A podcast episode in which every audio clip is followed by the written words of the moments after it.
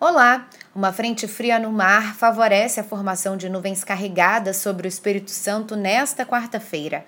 Na capital e em todo o leste do estado, o sol aparece entre muitas nuvens e tem previsão de chuva a qualquer hora do dia. Na região serrana, as nuvens ficam mais carregadas e provocam pancadas de chuva a partir da tarde. E tem risco de chuva forte para o norte do estado. Não deixe de acompanhar a programação da TV Vitória para saber mais sobre o tempo aqui no Espírito Santo.